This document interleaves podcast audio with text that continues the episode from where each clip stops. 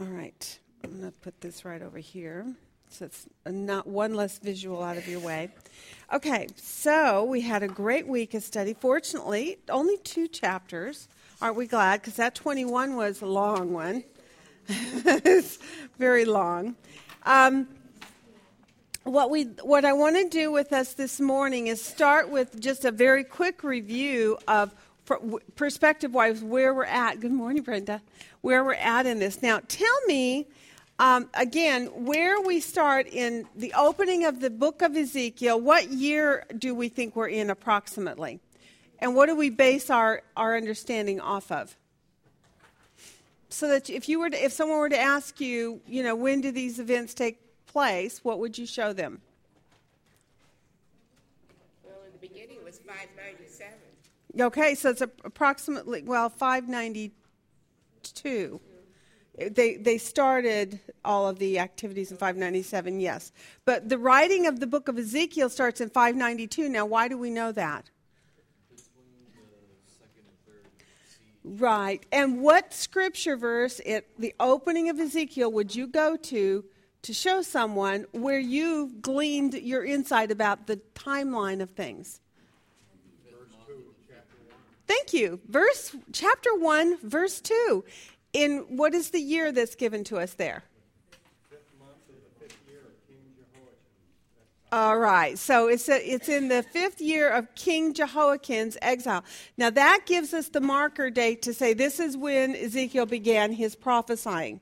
So if you needed to know that, that that's what you would take someone to. Okay, so let's put that up here. It's the fifth year, and I'm just going to put fifth year as a, a short version of King Jehoiakim's reign it would be 592 BC, and that is that is approximately in that fifth year then, which makes Marion, according to what you said, 597. You had five, the the five years back into it. It's 597, which is the beginning. That would have been at the start of the of that first when they had had that first siege. Okay, so fifth year. So chapters one through three. What kind of is going on in those chapters? What, has, what does God do in the opening of the book of Ezekiel? This is review. Pardon? There's a vision of the glory of God Most High, right? No, although he's not called God Most High in this book, what is he called? The Lord God, right? And we talked about those titles, the Lord God, and what do we see in the uh, understanding of those two words about God? What is he saying to us?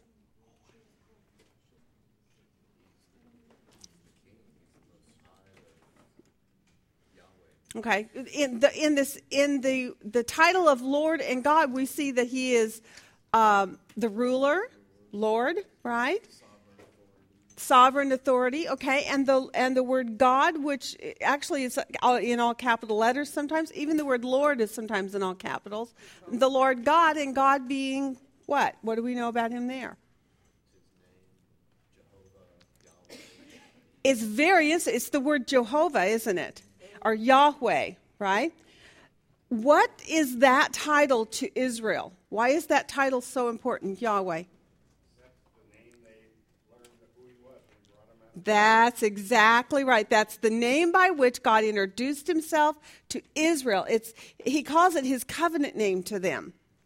It is his, his um, it is the name by which they came to know who God was. And when, when Mo, um, um, Moses went to God and said, Who do I say to the people that, that has sent me? And he said, Say to them, I am sent me. And that I am also is that same that same title, the Lord God Yahweh. All right, so one through three we see God then is is uh, he shows his glory. All right. And the secondary thing we see in chapters 1 through 3 is about the author. So, what do we see about the author in those three chapters? Okay. Yeah. Yes, in the land of those Chaldeans. He, a prophet. He was, he was called, literally in the 1 through 3, we see a calling of him, don't we, by God. God calls him to be his prophet and his spokesman, basically. So Ezekiel is called as God's prophet. This is going to really get your brains stirred up a little bit here, this review time. It's always great. But we're not hitting a lot of heavy details. I just want to get big, chunky pieces on this. Now, in ver- chapters 4 and 5, what else do we see there? What happens in those, in those two chapters? Ezekiel begins to do what? Yeah. So he starts, he actually starts and begins his work of prophesying to the people, right? So his in four and five, he he starts out by giving them signs, right? The the man with the luggage, right, is one of them. And they are signs to who? Yeah, the exiles, right? It's to the exiles. And then in that, he's talking to them about, to the exiles, but he's also talking about Jerusalem. What is he saying about Jerusalem? That's right. There's a coming siege and a coming destruction for them, right?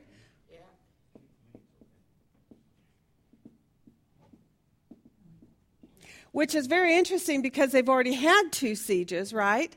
So this is for them. They're looking at this, going, "Surely not."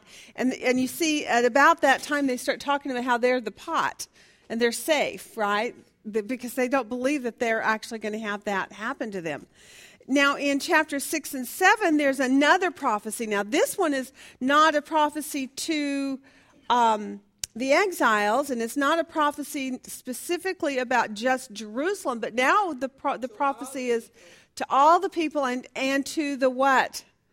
The land itself. That's right. It's the prophecy to the land. Telling them about the land, what's going to happen with it. And concerning what's going to happen to the land, why is God doing this? Why does He give a word of prophecy to the land? What were these people doing upon the land at this point in these chapters? Yeah, up on every hill. Right. Idolatry upon every hill and under every tree. Do you understand now why God? So, what God is saying here is that, uh, you, you know, you are in exile and you're there because of what has happened. More exile is going to happen. He said in Jerusalem. Um, is going to be completely seized. And he says, so now, now he prophesies to the land, and he says, the land's end is coming. Why? Because of why?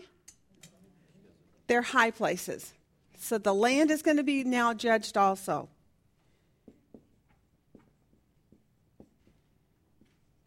It's coming for your high places.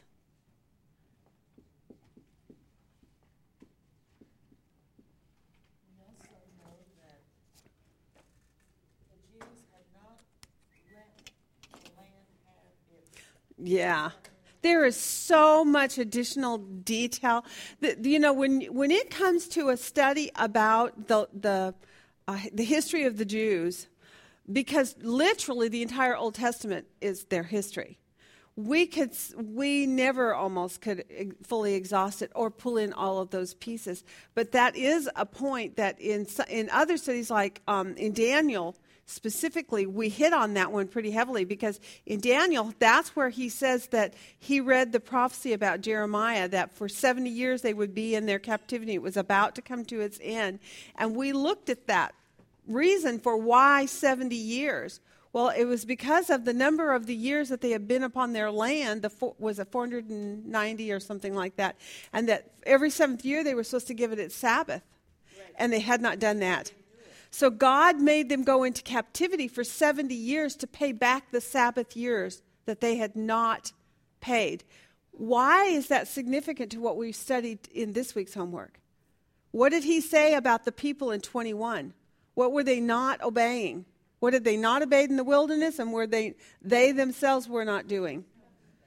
The statutes and ordinances were not being followed. He was they were not still not honoring God's Sabbaths, right? So the reason they were there for 70 years to begin with is because they did not give the land its Sabbath year. So that's a really good point, Diane.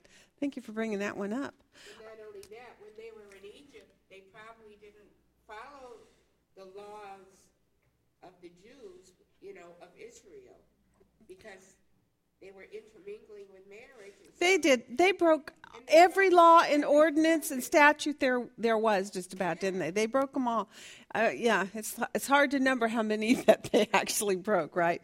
Okay, so now in chapter eight, let's look at eight to eleven. What, where are we now on a timeline? Do we get a new time indicator? Yeah, so we're in 591. We're in the sixth year, which is 591. All right. In uh, 8 to 11, then what happens next? This one is, to me, is really profound, and it's one of those segments in Scripture which, that you really do need to remember where this this information is, okay? What's happening there? Yes. In the in 8, 9, 10 and 11 you see the uns the un unveiling of the storyline of what had happened in Israel concerning God's holy temple. And specifically, even mentions what I think is interesting is how he, he focuses in on those prophets, he focuses in on those elders, the, the leaders of the people, and the, the abominations that were taking place there, right? And so ultimately, he takes us to the temple, and what we see is these visions of the temple and of Jerusalem, and then the end result is what happens? God's glory departs. That's right. So 8 to 11 is your visions of temple and Jerusalem abominations.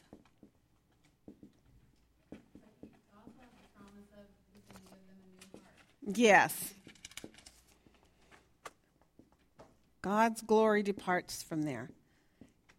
And there is a promise at this point also of a new heart and a new covenant one day, right? That right now, I mean, at this point, God's glory was, was still present with them in the temple, right? And now it's going to depart. And he's, he's made a promise at that point then, okay, I am departing, but what am I promising to you in Ezekiel 11? One day I will remove that heart of stone, give you a heart of flesh. I will place my spirit within you. Right? So that's a that's a really good point. I'm going to add that one on here. New heart promised. New heart uh, and spirit. See, my dyslexia is working backwards. I totally did that backwards. You guys fix it. Okay. All right, 12 to 19. Um, this one is a bigger chunk of, of grouping the way that they had on the on the outline that they gave to us. They said, what is going on in then in 12 to 19? He's laid out basically this history. He's shown us what the the deeds of these people, the abominations of these people. We see the glory leave, and now what? Now that the glory is gone, what does that pave the way for? Finally, it's going to be uh, the actual judgment. He has been warning them for so long, has he not? Boy, when we looked at this chapter 20 and 21 this week, we saw how over and over through history God has had warned and warned. It's like, how many times do we warn our kids? right? We shouldn't do it that. We really shouldn't give them that many warnings. You know, some parents say, "Well, three warnings and then you're you're out," right? But but there are some parents who say, "No, you get you get one warning and then you're done." But God, how many years did God plead with Israel to remember their covenant and to walk faithfully with Him? Unbelievable. So in 12 to 19, we see here judgment um, is no longer delayed. I'm going to try a different black marker. This one, not very good. Uh, sure. Like I'm, I have one right here. Maybe actually, I have two right here. One of these ought to be good. Ah, there we go. Wow. I hope that's a I hope that's not a permanent marker. Dry erase marker. It says it is. It's so good. okay, so judgment is no longer delayed. They are given over to the fire at this point, right? Now, um, as we get ready to go into chapter 20, then, there's one thing I want to do because what is happening in chapter 20 in those first few verses? What's, what is the setting up of this? Yeah, those elders are coming to Ezekiel. So, what I want to do is kind of take you back, and I want you to look with me at a couple of verses to refresh your memory about these elders and what and what the storyline has kind of been with them because they keep showing up. Have you noticed? Yeah. Okay, so go back to eight one, where we see them first uh, mentioned in the uh, the record here. He says in 8 1 that they came to Ezekiel, right? Why did they come? Obviously, it was to hear from who? Hear, to hear from the Lord, to hear from God. Now, what does God tell them in that chapter 8, the opening of chapter 8? I, I dropped down to verse 6 because I thought that one was pretty amazing statement. Yeah. yeah, if you're not going to amend your ways, don't come and ask me or inquire of me, right? So. Yeah, but he also said, son of God, son of man. Uh, yeah, he's speaking to his, to Ezekiel at that point. Yeah, and he said to me, "Son of man, do you see what they are doing? The abominations which with uh, the house of Israel are committing here, so that what? What is, what is what they are doing about to cause to happen here? Isn't that amazing? It's because of their abominations that I'm about to be far from my sanctuary. So, this is a real indictment against them at this point. It's because of their deeds that God is about to be far from his sanctuary. The elders, because of them, because of their deeds or their abominations,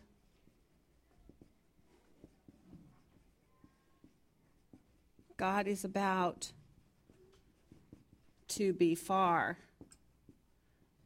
from his sanctuary.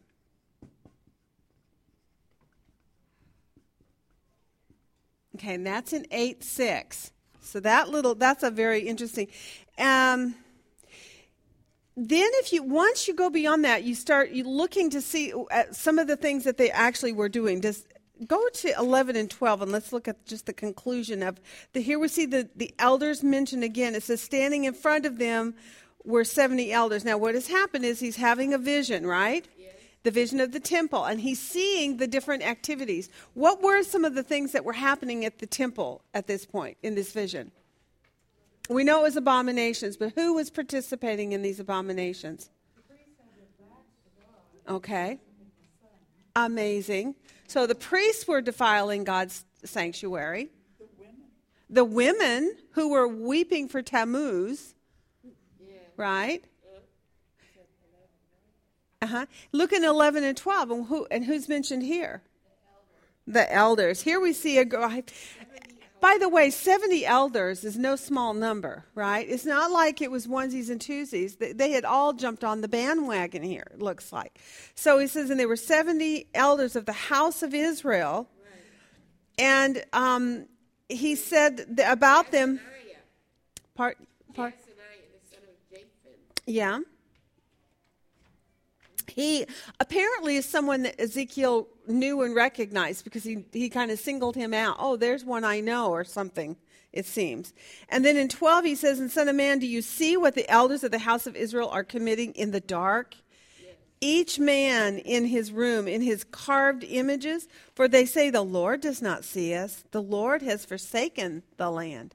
So here they are eh, committing these terrible acts. So we see in, in 8 to 12 this is when Ezekiel has his vision about all these abominations that they were doing at the temple. So Ezekiel had a vision of the abominations that they had either themselves committed, correct, or had allowed, right? Would you say that they had the authority to have made these corrections when they saw things like this happening?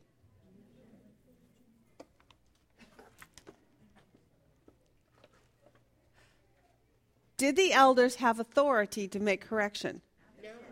Yes, they did. Absolutely. The, absolutely. The elders are the elders. They're the leaders of the people, right? And these leaders, when they saw the women crying for Tammuz, when they saw these idols that were set up at the sanctuary doors, and when they saw even the priests doing wrong things, what should the elders have done? They should have made some corrections. They should have rebuked. They should have corrected. They should have instructed. They should, if nothing else, they should have brought their, their buddy that they recognized along the side privately and said to him, Look, what are you guys doing? Right? But they did not do that. So here we see in the, in the flow of information about the, who these elders are that they, first they are coming to Ezekiel to, to seek the Lord, supposedly. And yet when they come in there, then God tells Ezekiel it's because of their abominations that he's about to leave his sanctuary. And Ezekiel then sees these visions, he sees their abominations, right? That are being taken place at the temple. It's not like they're just out somewhere, you know, in the privacy of their homes somewhere, but these are things they are bringing abominations into the worship place into the most holy of places. He sees their abominations and they do nothing. They either do nothing or they uh, participate and participate. Okay?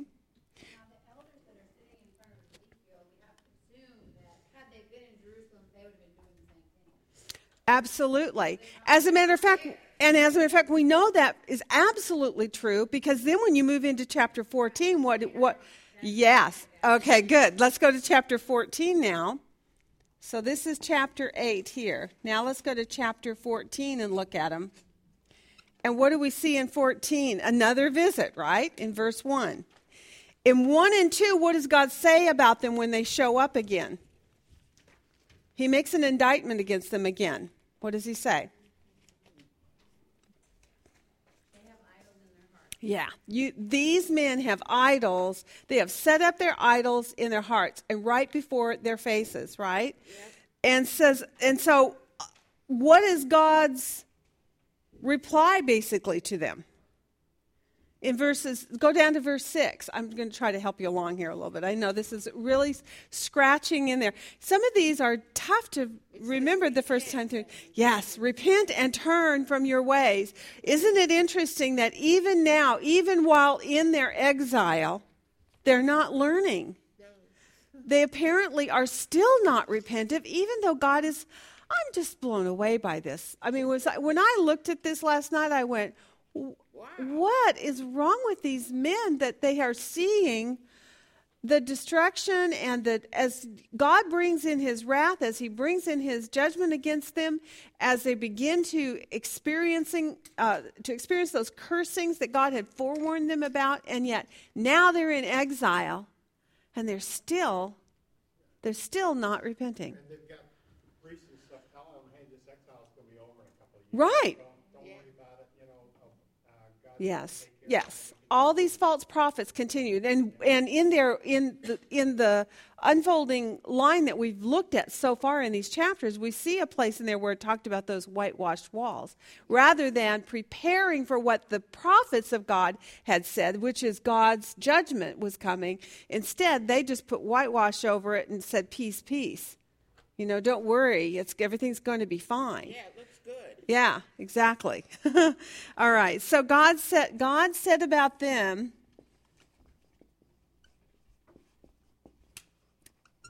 idols in their hearts. And he they were told to repent.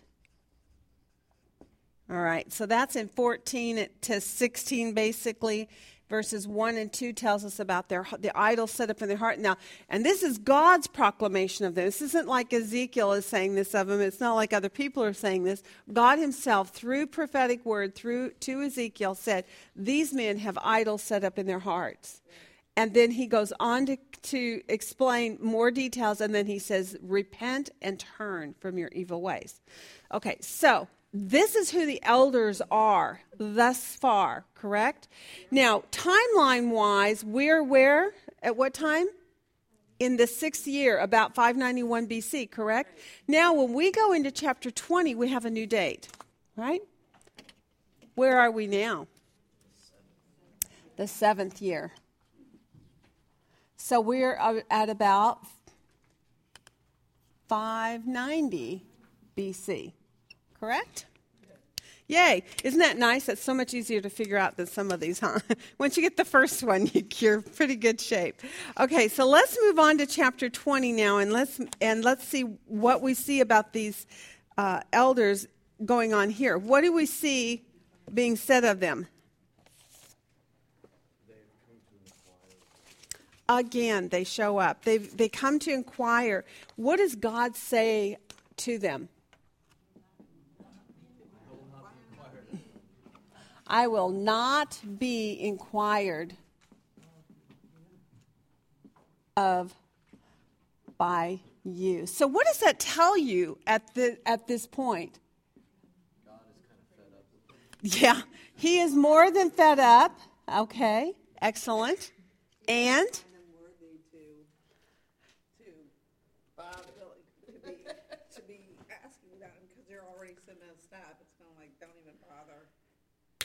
What it, does it kind of re, does it kind of remind you of the Nebuchadnezzar story when God had spoke to him and told him that he needed to confess that God was most high? Had God warned um, Nebuchadnezzar that there was a judgment coming if he did not confess that God was most high? He did. He spoke through um, Daniel. Do you remember how long it was until God brought the judgment on him? A year later. A year later, he's walking on the roof of the palace and he makes this proclamation about what? What does he say? Oh, God, you're so good. Look at what you've done. You've just blessed me. I am so thankful. I'm just your humble servant, right? No.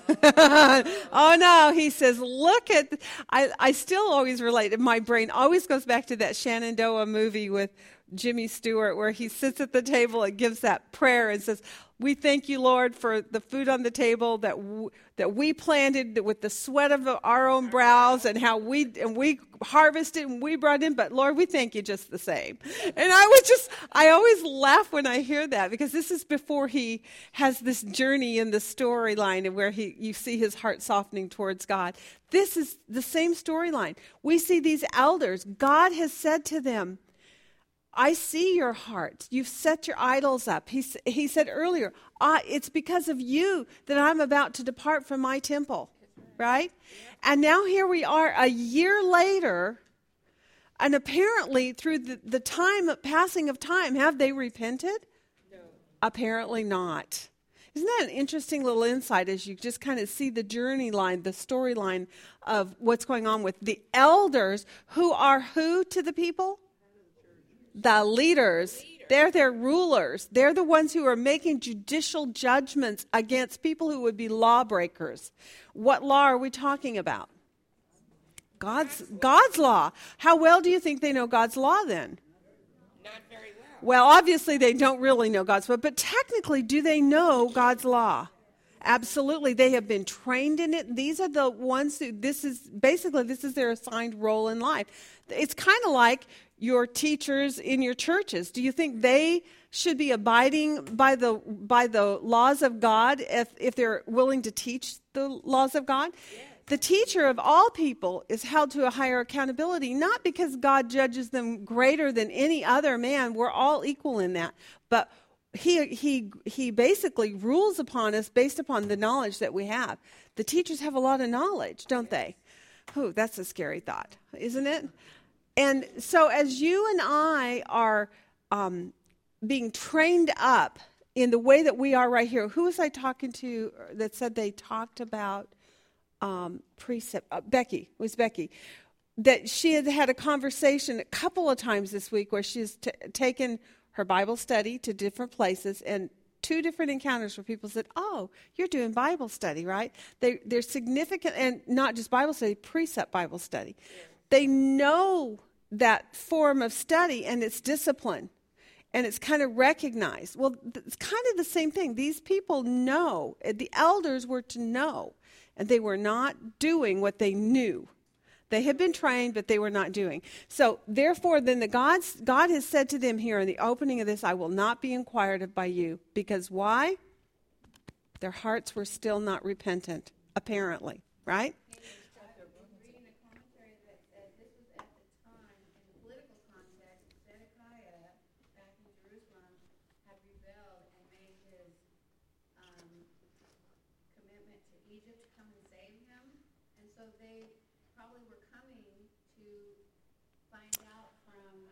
Uh-huh. Ezekiel, was this going, could you give a divine explanation? Are we, is, is Egypt going to save us? Right. Right. And you know what's amazing about that whole thing is you would think that sounds like an innocent quest, wouldn't you? But the thing is, is what had they already been told by Jeremiah and by Ezekiel? For 70 years, you're going to be in this captivity. You need to just go with it, right? Go and plant and settle in and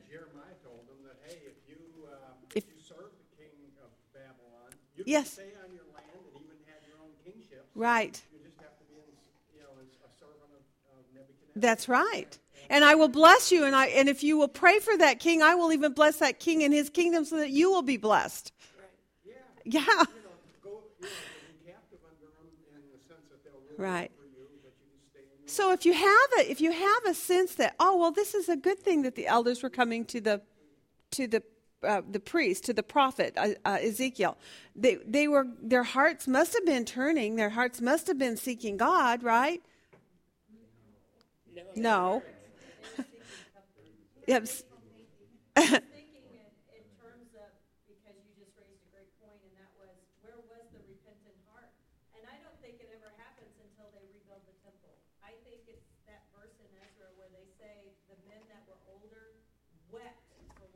Yeah. And during those 70 years, too, you got to remember what was God doing during those 70 years concerning those who had been previously in that temple and defiled it in the manner that they did. Yeah. He was doing basically the same thing he did to them in the wilderness. How many years did, were they made to wander in the wilderness? 40 years. 40 years until what happened? That generation had passed away. And in this case, he had a, he had a 70 year designation primarily because of the Sabbaths that had been broken, as Diane brought up earlier. But also, I believe, to again do the same thing purge from their midst those who were most guilty concerning the temple uh, affronts, the, the abominations, right? To the land and to the temple. And so, yeah. But Oh, oh. They have all these other voices out there telling them, no, we're going to go back to Babylon. No. So I was thinking to myself, well, I would want to believe the better news. Yes. So, but then I thought, so can we blame them so much? Well, but yes, we can because God waited so long that the people that were telling the truth were proven to be true. To be true and they knew right. their test right. That's right. And as a matter of fact, those false prophets had already been mostly been proven wrong because of the first two sieges where God was doing exactly what he had already said. And so they were preaching peace, peace. Even in the days of Jeremiah, before the first siege, Jeremiah was saying, This is coming because if you don't repent, God is going to judge. And they wouldn't repent.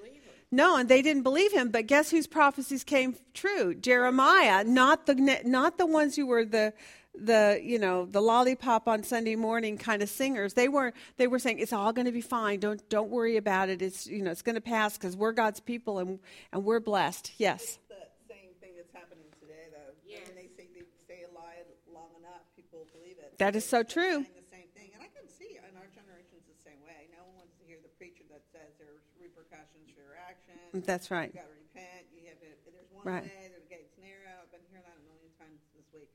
But it, it well, you know, it, it's very, it is very true. Do do people want to hear the truth when the truth is hard and it means that they have to repent and turn? No, they do, apparently we don't. And you know what I would challenge us in this room to do is that we ourselves would really uh, take some uh, steps to examine our own hearts. I mean, the scripture is really clear on that. It talks about in 1 Corinthians 11 that even before you take up the Lord's Supper, that you're to examine your hearts to make sure that you're honoring the covenant of the new covenant that you are in with God. Um, I don't want to ever be guilty of not listening to people when they come to me with rebukes or instructions or or even just help, but the help feels like you know an attack. Rather than feeling like it's an attack, what I need to do is say, "Wow, d- does God say this? And am I actually doing that?" Instead of immediately jumping to a defensive mode where we step back and, and resist the things that God is bringing into our lives through people who we know love us, especially. But even through the naysayer, I think about the storyline of David. Do you remember when David got bad news? Yeah. And um, I'm trying to remember now. He was going. Um, oh, and the guy came to him and called him a dog, and his his uh, soldiers wanted to kill the man for saying this, and he said, "No, don't touch him. How how do I know if that's not God?" Re- rebuking me. So he wouldn't even touch the one who was bringing him this affront or this, this condemnation. Mm-hmm. I wasn't here yesterday for the sermon, but I think the sermon was about that yesterday, right? Was it? Oh my gosh, I missed I missed the story. See, I'm I'm sorry, Rob, I missed your sermon. if you're listening.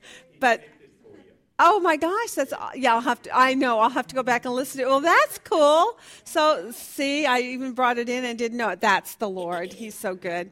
All right. The, the Lord kept telling these elders that they were whitewashed on the outside, looking good, but they had terrible, dirty hearts. Yes. Yes. So I, I just think it's interesting that. Um, for you and I, as we're reading through passages like this, something like the elders coming to the prophet to hear from the Lord sounds like a good thing. Sounds like these guys are getting it right. They've repented. They understand that they're in the midst of judgment. They've actually bowed their knee. It sounds like that. But the reality is no, because God stands, stands there speaking through his prophet and says, There's idols set up in your hearts. Repent. And then when they a year later they come back and God says, "No, don't even come. I don't even I won't even be inquired of by you." Yeah. Yeah, yeah. Speak yeah, speak to the hand exactly. Yes. There is a wonderful paragraph in the first chapter of Romans. Okay, read it. No, I love it. That's great. For the wrath of God is revealed from heaven against all ungodliness and unrighteousness of men who suppress the truth in unrighteousness, because that which is known about God is evident within them, for God made it evident to them. For since the creation of the world, his invisible attributes, his eternal power and divine nature, have been clearly seen, being understood through what has been made, so they are without excuse. For even though they knew God, they did not honor him as God or give thanks but they became futile in their speculations, and their foolish heart was darkened. Professing to be wise, they became fools, and exchanged the glory of the incorruptible God for an image in the form of corruptible man, and of birds, and of four footed animals and crawling creatures. Therefore God gave them over to the lusts of their hearts, to impurity, that their bodies might be dishonored among them. For they exchanged the truth of God for a lie and worshiped and served the creature rather than the creator who's blessed forever. Wow.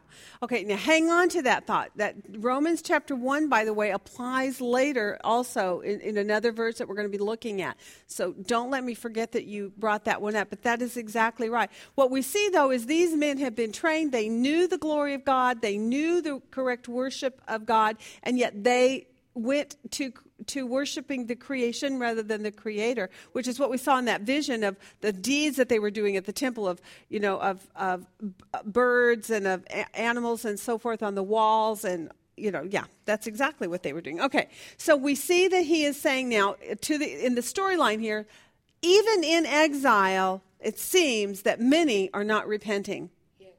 Amazing. So is it any wonder that God is going to bring this third siege yet.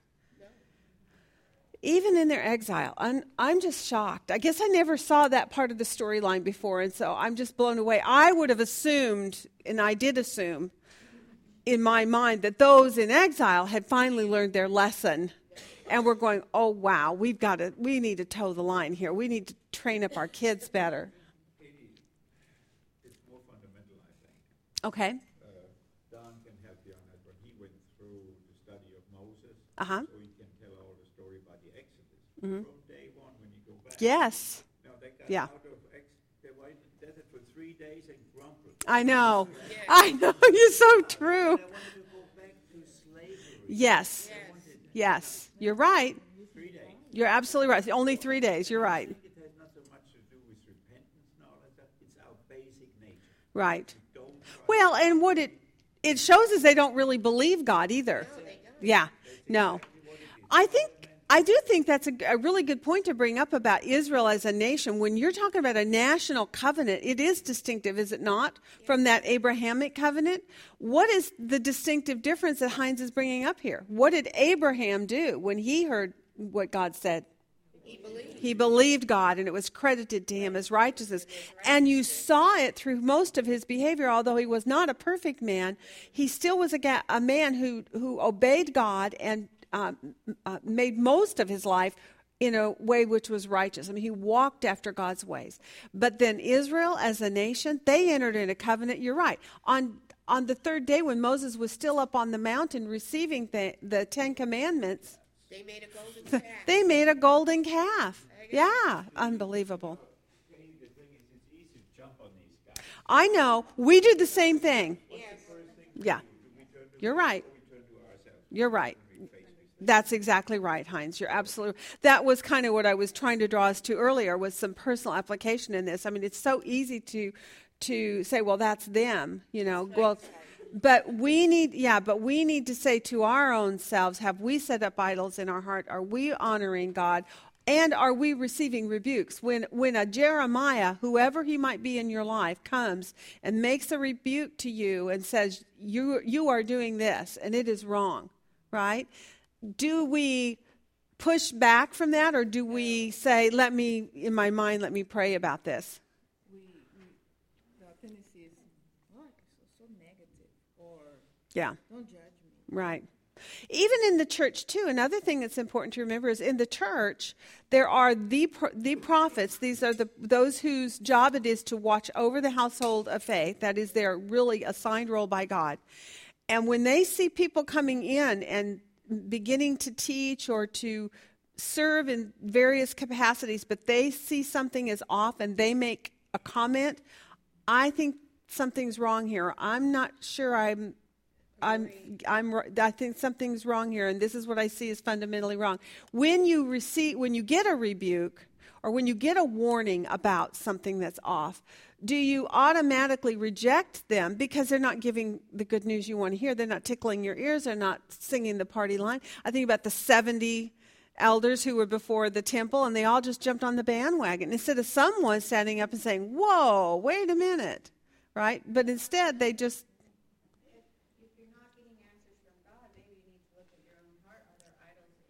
If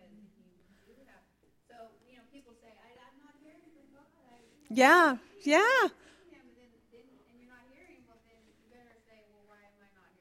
You know, that's a good, and of course, this leads us into a great opportunity for even a study about prayer and answered prayer and when God hears us and when He doesn't. And I- I think even today opened up this big bucket of, of possibilities to look at about our relationship with God and how He deals with us here as a nation, but also independently, because we looked at how he dealt with Cyrus. We look at, we see how he's been dealing with these men specifically, these elders who are coming to Ezekiel, and he's speaking a word to them directly and saying, "Repent and turn. I see the idols in your heart." Even though they're in this exile, they're still not learning. Are we in an exile in our personal lives in any way? Is there something going on in our lives that um, we feel like the Lord is just not blessing like He usually does. And we know the blessings of God when we see them and feel them, right? But when God stops blessing, why? We need to question what's going on in my life. Is there something, Lord, I need to cor- make a correction on? Is there a repentance that needs to be taking place in my personal life and in my walk? Um, and if not, then good, but you do need to examine. It may be that you don't, but if you do and you recognize it, fix it, right? That's what God wants. He wants he wants us to make it right. Okay, let's go into chapter 20 now. Before we go any further here, I want to talk about key words. What kind of key words did you see in chapter 20? Cuz when you pardon? My name. Okay, for the sake of my name, correct? This, he's going to act for the sake of his name. It's a whole phrase, and you should have marked every one of those. Those are really significant in this book. I'm sorry, I couldn't hear you. Sign, that's right. There's, that there's a sign, okay? Inquire, good. Yes, profaning or or anything that has along the lines along the lines of abominations, iniquity, profaning. Right. I love that there are two kind of significant um, geographical locations that are given. One is the wilderness, and what was the other one before it? Egypt, right. So you have Egypt in the wilderness, and those are significant because what they show is a progression of time with God amongst his people, right, of his dealing with them in these locations. All right. Any others? I swore to them, all right? Swore. I do like that. That's a that's a what is the word swore actually a synonym to in this book? Covenant. Thank you. Good. So if you marked it, it should have been marked in the same way that you marked the word covenant. The, the idea that he made a, a, a vow to them or an oath or he sw- has made a swearing to them.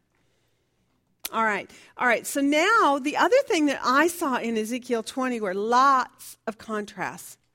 Wow. I mean, So idols were in here a lot. yes, idols is another one. You're right.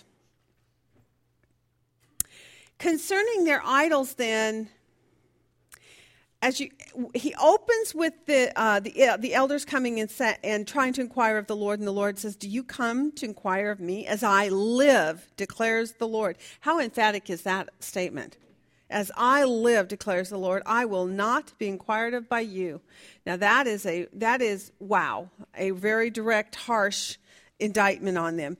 But he says to Ezekiel that he is to do what at this point with them? Okay, Ezekiel, now I want them to know something. What does he want them to know? Yeah. So Ezekiel is, to- is told to make known to them the abominations of the fathers, right?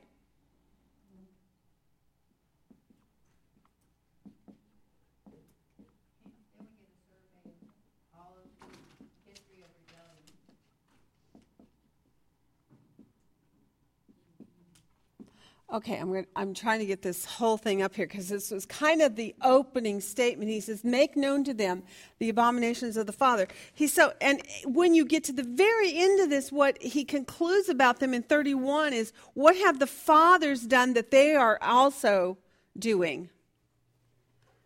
What have they done?"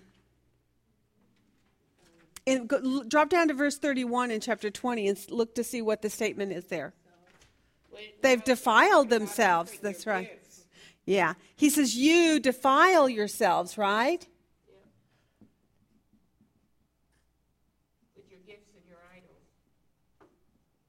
Right. So there's that word idols again that you mentioned, right? Okay, so you defile yourselves, and, and then he says, As your fathers did, right?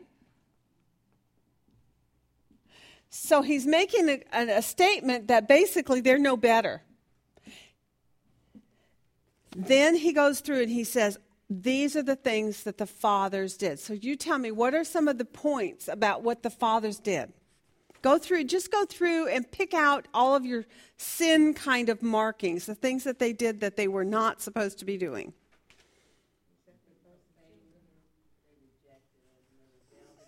Okay, so they rebelled. They rebelled. That was a huge one. They did not. I love this one. This one caught my eye because thinking about the timeline of where they were that they had just been brought out of Egypt. And when they first got out of Egypt, this is what we said earlier. They're, they're at Mount Sinai. They're about to get these Ten Commandments. Moses is up there receiving the, the law from God. And while he's gone, what do they do? They cast a, a, a, um, a golden calf. And I think God had just told them, cast off these idols. Instead, what did they do? They casted their own new one. it's just so um, they did not cast off their idols, as I told them. Basically, is what he's saying there. Um, wow. Yeah, so there's the idolatry again. More more pictures of that. And very interestingly, when you look at the earlier parts of what God had told them, is how are they to train up their children that they were now putting through the fire to these foreign gods? What had God told them to do concerning their children?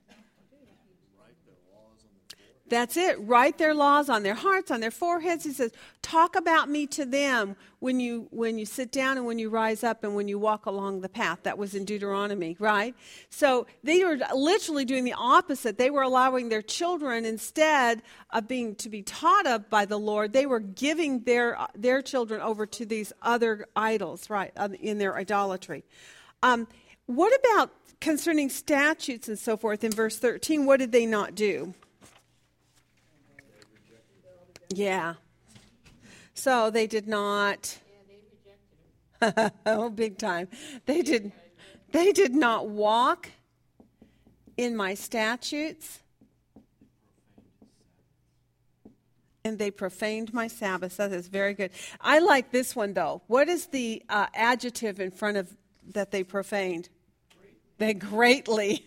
I that caught my attention, and I don't know if it's all that important or not, but it caught my attention. And I thought, wow, they didn't just profane it; they greatly profaned it. okay, they greatly profaned my Sabbath. So let's talk about those um, key words in there. Kay asked you a couple of questions about what you learned concerning those things. Did anybody do word studies on these words, Sabbath and ordinance and statutes? If you didn't, it's probably not it's not like they they were ahas. I think everybody kind of knows what they are. You tell me, what is a statute? Commandment. A commandment or a law, right? It's a decree, right? Uh, even a regulation. Actually, there's a synonym in the word study on it. It says ordinance, and then that's the next word, ordinance. So it's almost like statutes and ordinance are, are synonyms to one another. So yeah, boy, did they. They, they totally ignored what God gave to them as a law for their people upon the land. Leviticus was quite eye opening to me in that it just showed me how God expected them to live upon the land as a nation. It showed the order and the structure, the, the, the common everyday occurrences, the things that were supposed to happen in their daily life and living. And why do you think God called them with statutes and ordinances like this?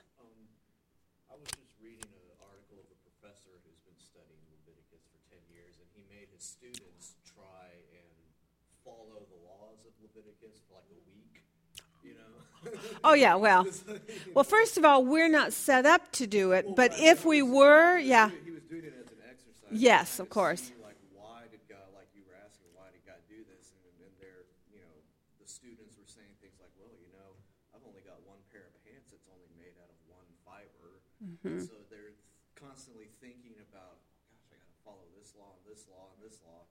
But then it's also getting them to think about, okay, God is holy, and this is why He's given it. it kind of there you go. You yes, it affects every area. Right. It's it's a complete submission right. to the authority of God the Father in your life by having to live in that way, and every single thing you do reminds you of that relationship with God. And in reality, if we did do that for just one week, we might actually refine our personal walk with God. Not that God expects us to live legalistically in any way, but sometimes those kinds of exercises are good disciplines to help refresh in you your spiritual relationship with God. So, very interesting. Someone, oh yeah, Vivian. Yes. Yes. Yeah. Well, I think what I loved about what Jesus did was he boiled it down to two, in these two things, the whole law and the prophet is fulfilled because the point to God's laws was not to regulate people down so legalistically. His point was to help show them holiness, right? Um, and, and to teach them to focus upon God Himself, be submitted to God the Father. When, when he gave them their laws, he said, and when you don't, And when- yeah. Yes, yes. I mean, that was way back in the wilderness. You know, I, I thought that that was was a really good insight when when it shows you that the first thing God does is He gives the law, and the very next chapter in the book He gives them the tabernacle. If you didn't notice that that's the order that it happens in, it's pretty profound when you go back and just make a note in your Bible about it. He gave them the law, but what did he do when he, fol- he followed the very next thing? Give them a tabernacle. Why?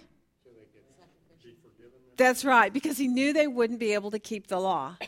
So he gave them a, a, means of atonement immediately on the heels of those, those laws. I know you won't be able to do this fully, and so here's my atonement for you. And we talked about, when we looked at um, the various purposes for the law, what is some of the purposes for the law itself in the New Testament? What are we told? Its purpose is to do what? To be a tutor to lead us to Christ, that we would see the Christ through the tabernacle symbolically, right? And that it would reveal what? Would reveal sin to us, that we would see what God expects as righteousness versus what we tend to do, right? Our default button.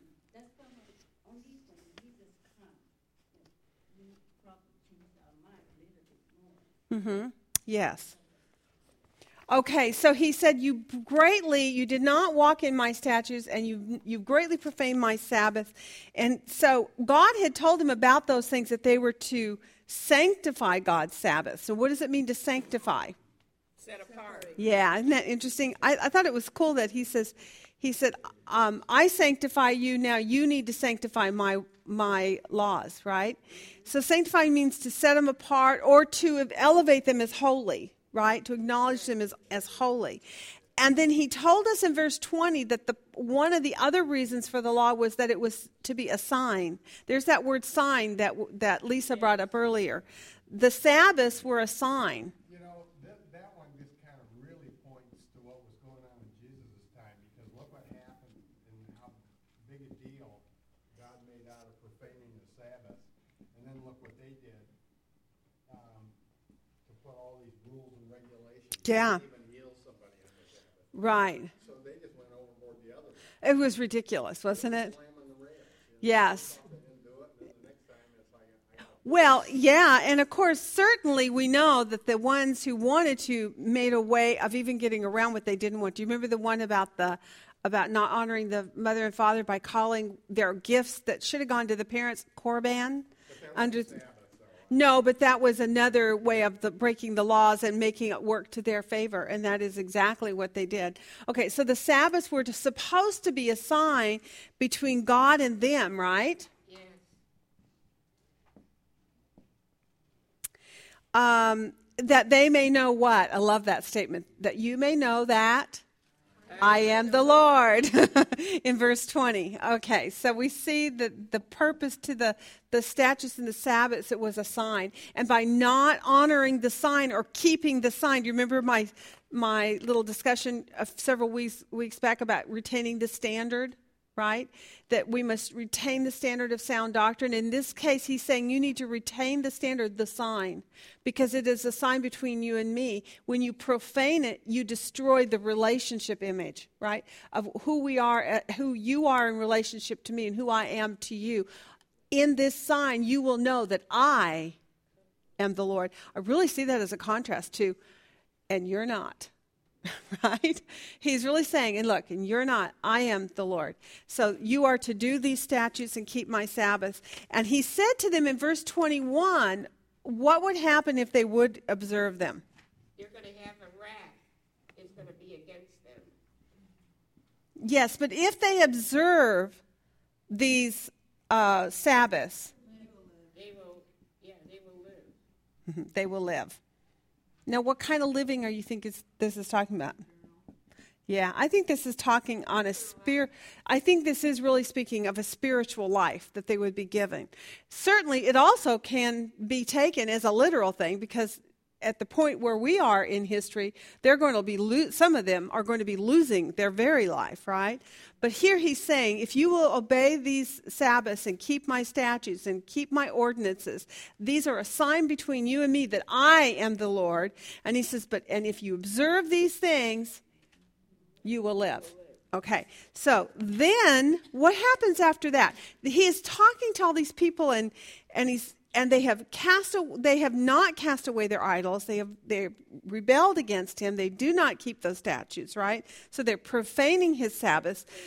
And then and, and that was the first generation, right? The ones out of Egypt and when they first got into the wilderness. But then what followed that, starting in verse 18, 19, it might have been a little bit before that, but what happened then? Yeah, their children did the same thing.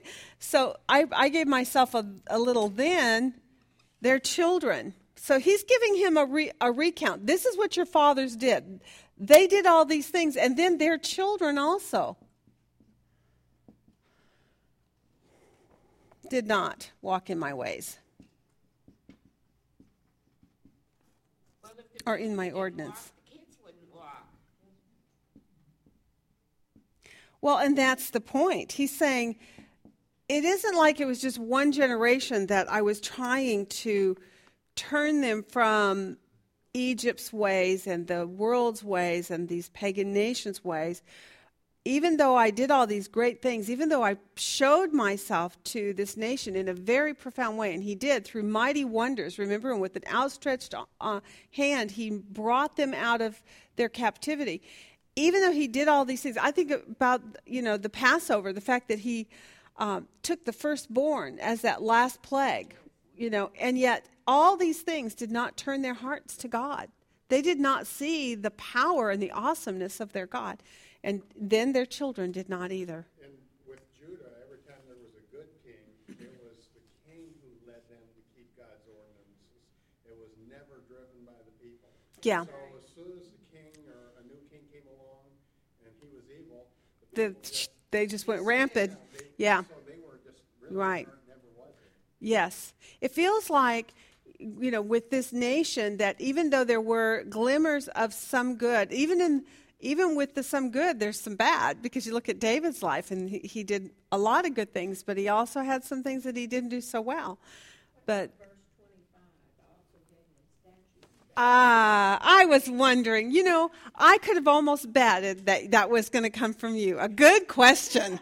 Very good question, Carol. Well, she's good at this. She always finds those little quirky ones.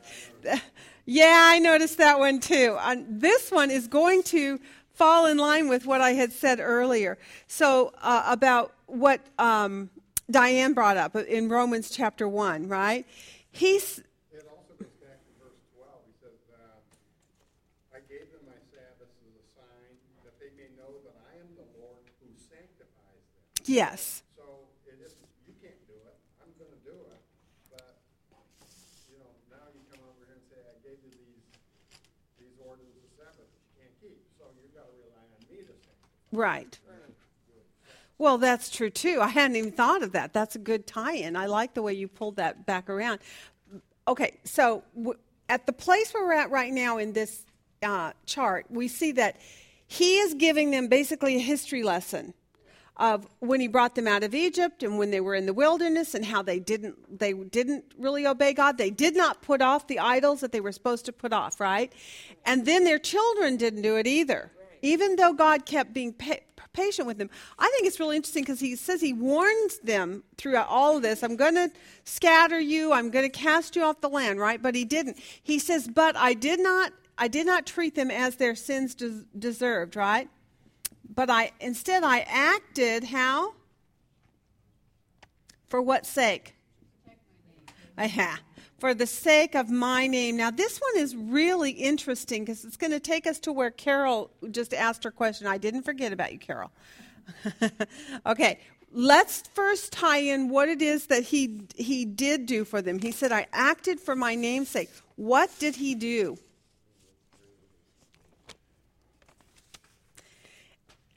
Uh, say it again. Well, he was going to pour out his Yes. them. He withdrew his hand. He Oh, yeah, I love that. Verse 22. But instead,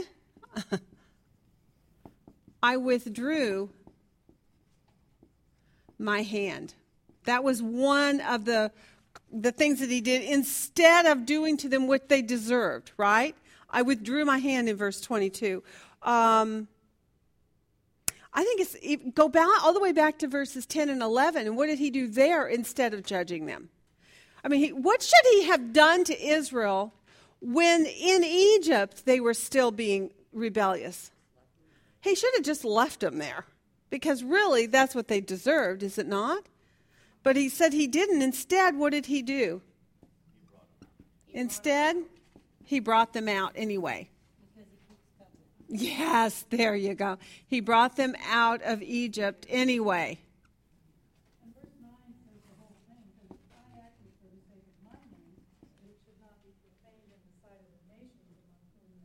That's right. So there's that key repeated phrase, and you see that three times. I think it was 9, um, 9 12, and there was another one. N- 9 14 and 22, right? 9 14 and 22. He says it three different times. So there are three different places where you can go in and dig out. He should have judged them, but what did he do instead? You see these blessings. I brought them out of Egypt. Instead, I withdrew my hand.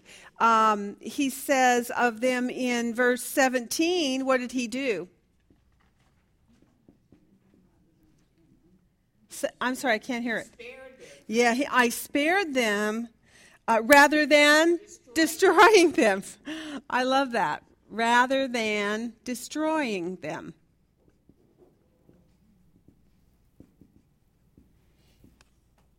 In 17. Okay, I also, and then that's when this statement comes in that Carol has brought up. He said, I also, I'm putting that word also in there, okay?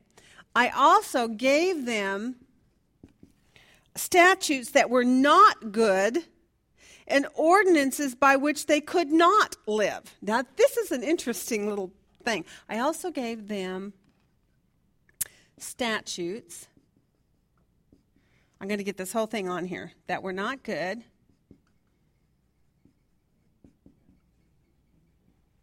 And ordinances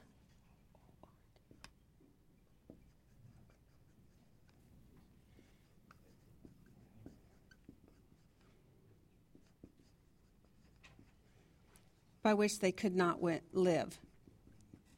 So this is this one was a little bit confusing to me when I first took a look at it, but I want you to drop into verse 25 because in the you have to kind of keep going with the flow of conversation here. And as God is talking to them, anytime you see the therefores and for this reason and buts and fors, right? So drop into 39 and he says, um, and as for you, O house of Israel, thus says the Lord God, because he's talking about how he doesn't want to be inquired of them. His wrath is going to be poured out on them. Um, he says, But I will bring you out from the peoples and gather you. So he's giving uh, uh, a word of hope, but he's saying that, but before I do that, I'm going to do what? What is he going to do in verse 33 to 38 concerning these rebels, these, those that rebel? Huh? Yeah, he's going to judge them. And then, uh, l- let me see in verse 30. He says, um, I will purge you, from you the rebels, right? So he actually says to them, you know, you're doing all these things, you've done all these evil things. You have defiled yourselves in verse 27 to 32. You defiled yourselves as your fathers did, playing the harlot, right? So after that, he says in 33 to 38, but I will purge the rebels, and they will not enter what? The land. Now this is this is really interesting because then he follows it in 39. He says, But as for you, O house of Israel, thus says the Lord God, go, do what? Whoa, that's interesting. Now why would God say, Okay, just go, go, go do your idols? Well, idols can't do anything for them, they'll soon find Well, that's true. Very good. Now we're back to our Romans. What does God do to a man who will not be disciplined by the Lord? When God sends his prophets, when God teaches him, yes, he eventually he just gives them over to the to the deceitfulness and the wantingness of their own dark heart. And so that is exactly what Romans teaches, but it also teaches it right here in this book. He says to me in 39, there's a contrast. I'm going to go over to this next board. He said, I also gave them statutes that were not good. So I'm going to go over here and I'm going to show you. He says, he tells them, go uh, serve your idols. Then there's a contrast statement, right? But later, do you see the word later in there? There's a clock because it's giving you a time reference. But later, what's going to happen? Nah, then, then you will surely listen to me. Now, what is that talking about? What is he saying they're going to do? They're going to listen to me, meaning what? All right. So, can you? Do you think you can go back to 39 and draw it down into that? The fact that he's going, to, they're going to listen to him, and what is he going to be then? For right now, he's saying, "Yeah, fine, go, go, serve your idols." But one day later, you're going to listen to me, and what am I going to be for you? Yes. And in verse 33, I am going to be what? Yeah. I shall, then you will surely listen to me, and then I will be king over you.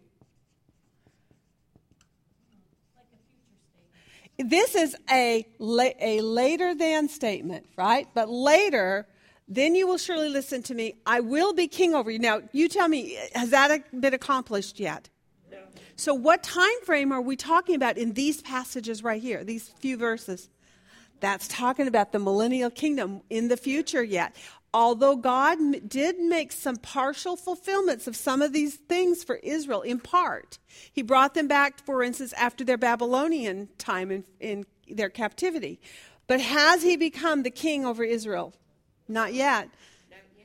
Which, which begs the question, I mean, uh, we're, we're just hearing it's the Lord God, but is some of this Jesus talking?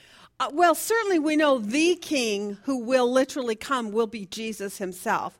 Uh, but through Jesus, who will be king is the Lord God also. So I think that's, I know, without splitting the hairs, it's Jesus and God both. But yes, Jesus literally will be the, the king. talk to him at, at times, I think, through the Old Testament, but, but that's not necessarily, we can't always tell. No, we can't always tell. One of the things, I mean, for, for sure, what we can never do is dissect God from Jesus and the Spirit. They're all three in one. Uh, to worship one is to worship them all if you're doing them in truth, right? Through the, the fullness of your understanding. Um, but in the context here, what had God always wanted concerning a king for Israel? No, he didn't want a human king, did he? He wanted to be their king. He always wanted to be their king. And through the prophetic um, covenants that he made, even like, for instance, with David and with Abraham, you can all, go all the way back to Abraham, God promised a seed one day that would come to crush the head of Satan. Then he promised David that upon the throne would sit a descendant forever. forever. Right? So we see God promising a king to come. A king who would be both ruler, crusher and destroyer of evil and of Satan, and who would rule over the people forever, right? So here he says in 33, you know, go ahead, you go, go serve your idols in 39, but later, then you will surely listen to me.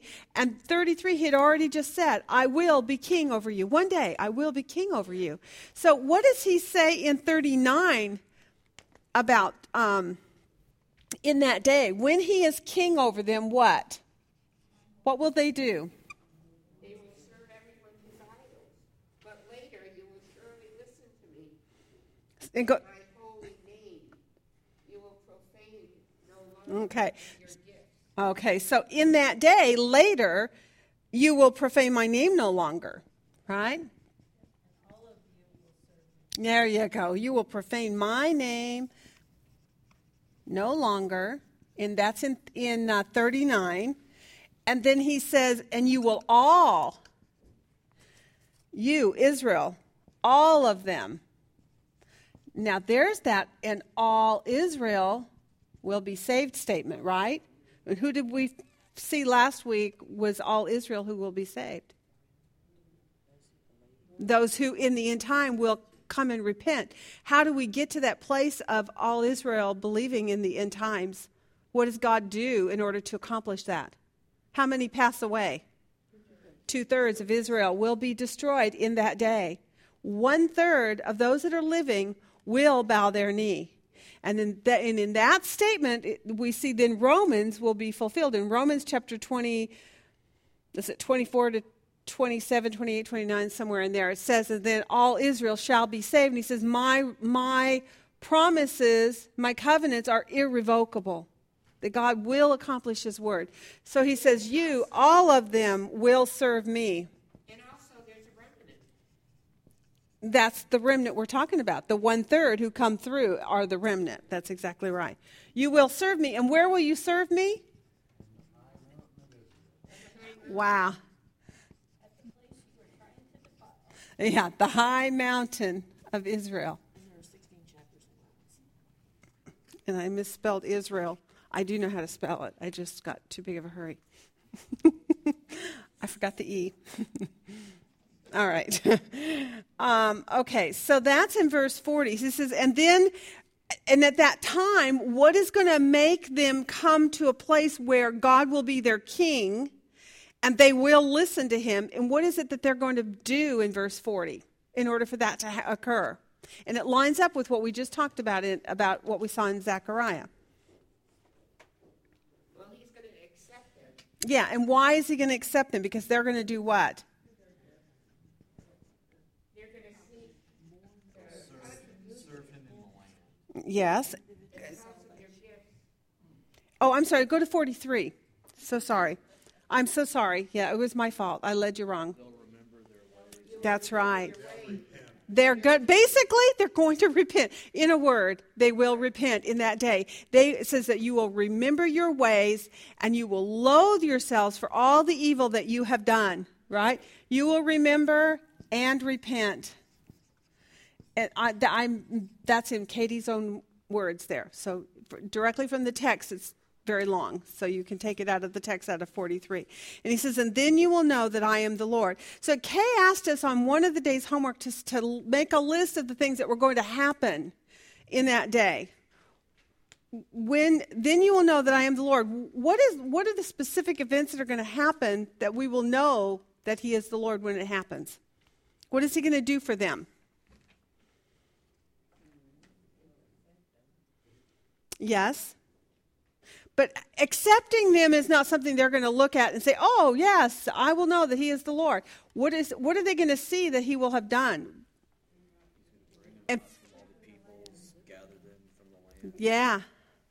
What do we see God doing right now in history? Is God beginning to do that already?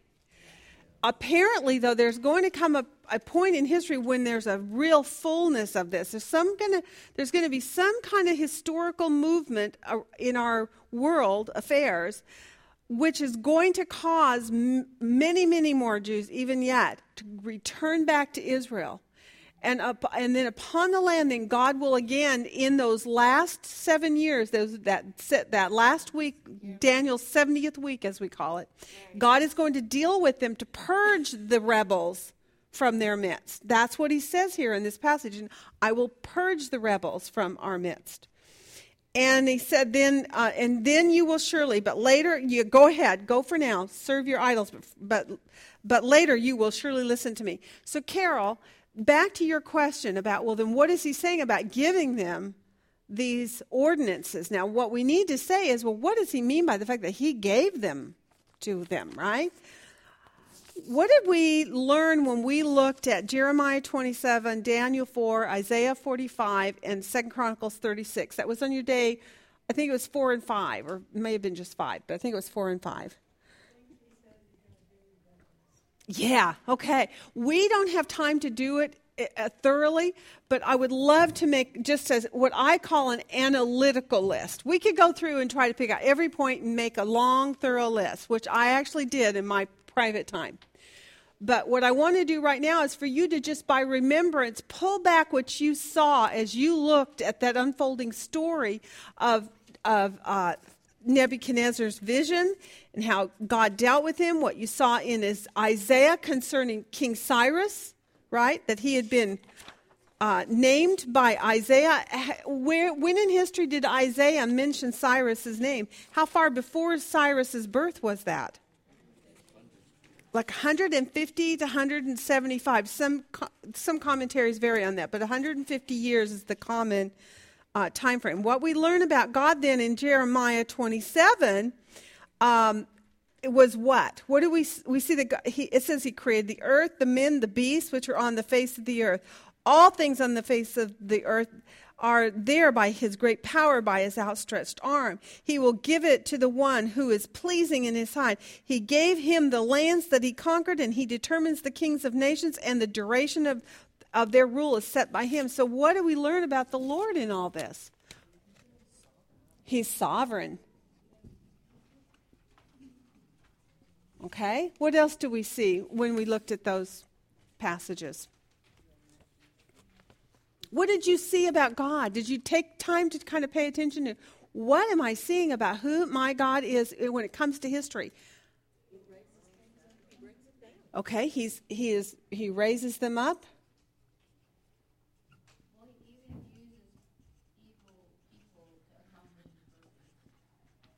Yes, I think that one was very interest, was very very interesting because even those who who are not call do not call on my name.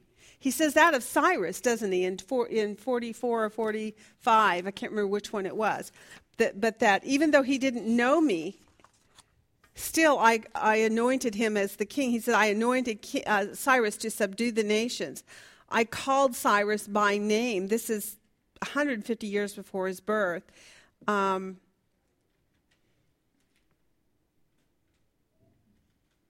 I'm looking for where it said, hold on, I'm looking to see where, where the verse is that says he didn't know me. 45 4, thank you. 45 verse 4 For the sake of Jacob my servant and Israel my chosen one, I have also called you by your name and given you a title of honor, though you have not known me. I saw, I, I told you a couple weeks ago, I think I, I was telling you that Aisha and I watched a, a video of uh, Daniel, and in there it shows Daniel having a conversation with King Cyrus and showing to him the prophecy of Isaiah about the fact that he, by name, was mentioned and that he would be the king who would let the Israelites go back and rebuild their temple. And I just, I just thought that had to be a moment. Wouldn't you have loved to have been a fly on a wall when Cyrus saw him reading from the ancient scrolls and his name was mentioned, that he was the king and he was the king at the time in history when Israel would be allowed to go back. Blow you away. And if he didn't know him before, what? He should at that point. Now, whether he did or not, I don't know, but he should, right? So we see that then in this case, he's all knowing, right? And concerning man, what does he know? He knows man when? Before he is conceived, right? Even before he is conceived in the womb, he knows man. He knows them by name. He knows man before he's conceived by name. Wow. And by, not only does he know him before he's conceived and uh, by name, what does he do for him? What did he do concerning uh, Cyrus? Yes. He, to let the people go. And he said of Cyrus in verse 1 of 45 that he anointed him, right, to be that king. So he was anointed as king. Isaiah 45.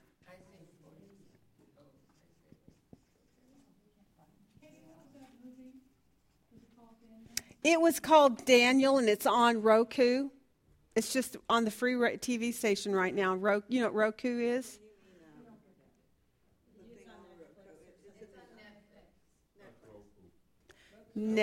Oh, Netflix. Okay, sorry. It says Roku on my TV. That's the device that gets you there. Okay. Thank you. I'm so glad you see. I know nothing about electronics. See, there you go. This is why you don't want me to ever do your computer work for you because I know nothing about computers, and I still. We've had this TV for 20 years. I still don't know how to use it. It's crazy. Anyway, but I also don't watch TV very much, so that tells you what I know. Okay, so it's on Netflix, and it's free, and it's just called Daniel. Daniel. That's it. Yeah, it was pretty easy. My husband found it, and we watched parts of it. It wasn't too bad. It was kind. It's not a super good theatrical high end movie, but it was very accurate. Everything that I saw, I really was right on.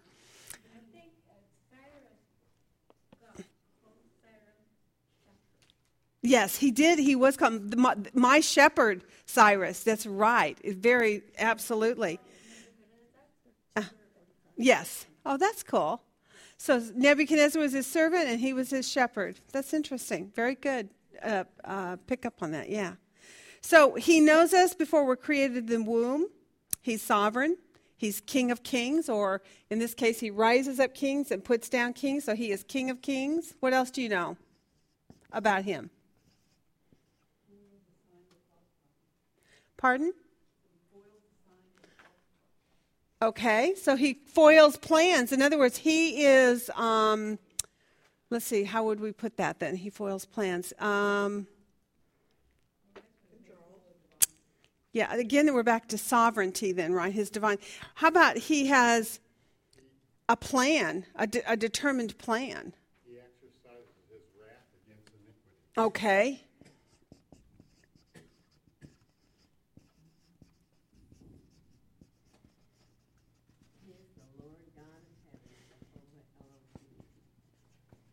So he's the judge. He's what?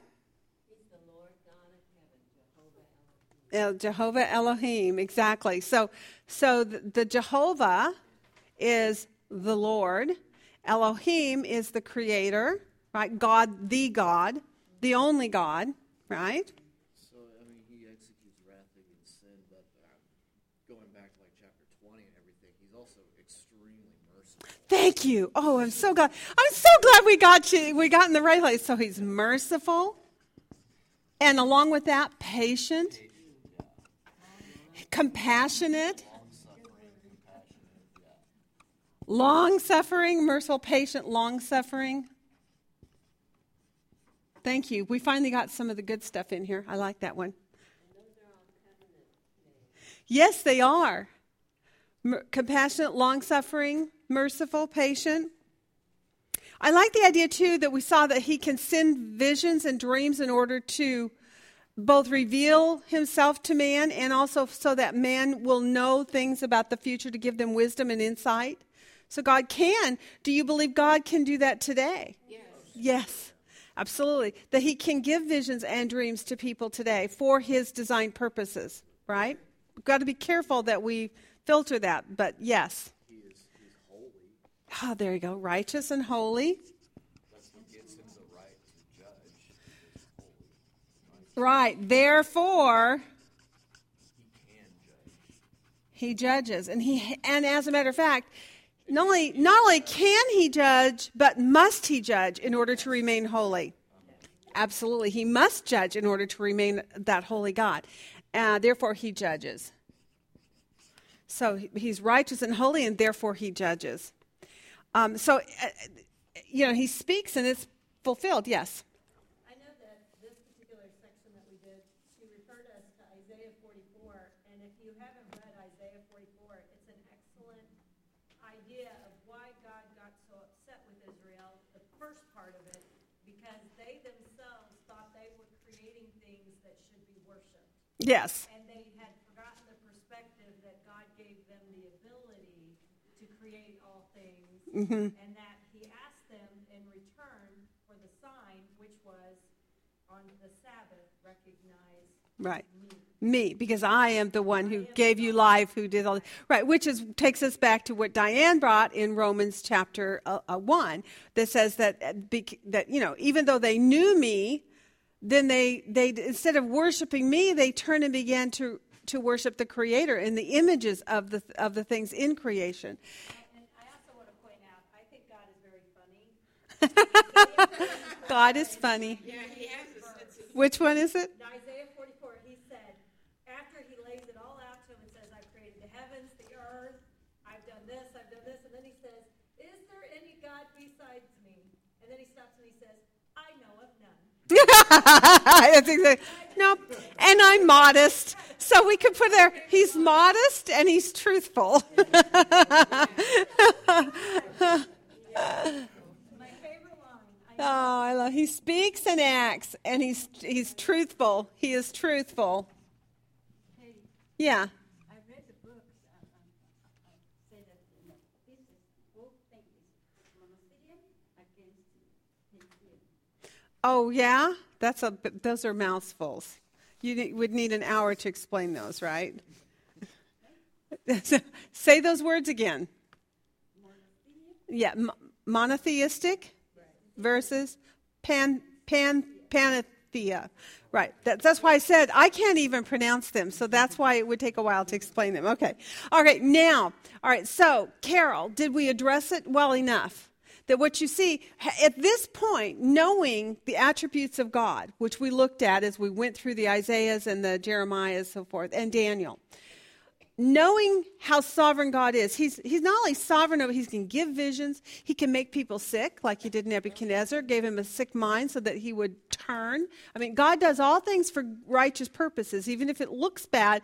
He, even the wrath he can bring, even the bad weather, even the catastrophes that can happen in the world around us, if they're brought by God, he brings them for good, right? yes. All right. And sometimes God also allows us to go in our wayward way, and then in the end, he uses that to declare his glory to the world. I think about Pharaoh.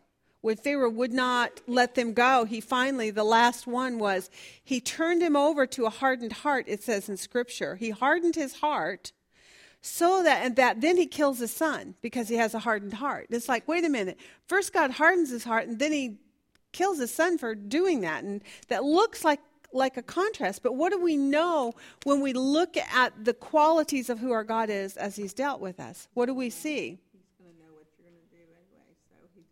Okay. First of all, God is all knowing, so he knows what you will or what you won't do. Right. So what, when he said here, um, I also gave them the, them statutes that were not good and ordinances by which they could not live. Right? When he says I gave those to them, what is he actually saying? Did he give them ordinances? Did he say, "Thou shalt go and worship false, uh, false idols"? Did he say that? No. What does he mean then by this statement? Because you don't want to con. The rule in inductive processing in your brain is never violate known doctrine, right? So God is good, God is righteous, God is holy, God wants us to worship only Him. Those are standards of principle of truth that you don't violate. So when you see a statement like this where it says that He gave them something that was not good, and He gave them ordinances by which they could not live, meaning they would perish, either perish in their sins or even physically perish, whichever. What does that mean? It means he gave them ordinances in which they could not do because of their hearts and their behavior, I would say, at this point. I think because of their sins. Who said it? I heard it. Free will. What he did was, he said, I also basically, I, it's exactly what Diane brought up. I, I have given them over to their own hearts. He said, he said the contrast statement is in that verse uh, 39. Okay, fine. Go, serve your idols. That's how he gave them these ordinances which were not good. He let them, because what should he have done to the people upon the land? And he just gave a rendition of it. What should he have done to them? He should have either left them in Egypt or destroyed them, right? But instead he didn't. He kept doing what? Patience. He kept saying, I'm. Gave. And he did it for what reason? I think because he had also raised another generation. He couldn't just kill them all and there'd be no. Well, he could have. He could have. But what does he tell us is the reason he doesn't do it? The way that he acts, he acts for what? My name's sake. So, what we know then is going on in here is God is saying, Look, I could have destroyed you, Israel. I could have just wiped you off, or I could have just washed my hands of you and walked away, but for my name's sake, because at the heart of this relationship with Israel started with what? Between him and Abraham, a covenant, right? He made a promise. Does he ever break his word? No. This would violate his character and who he is, right?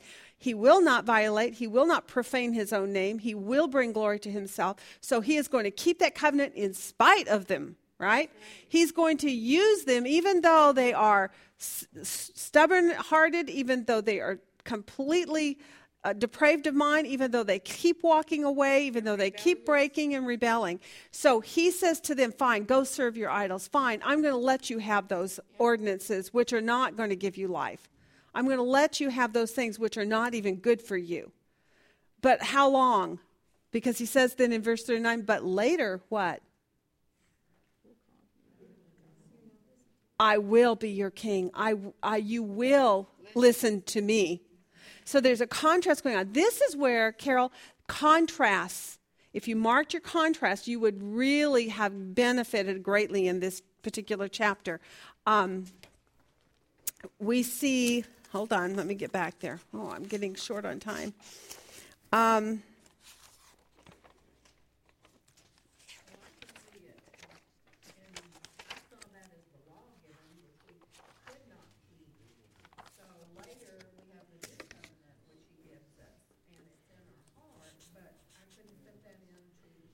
the flow of thought, right?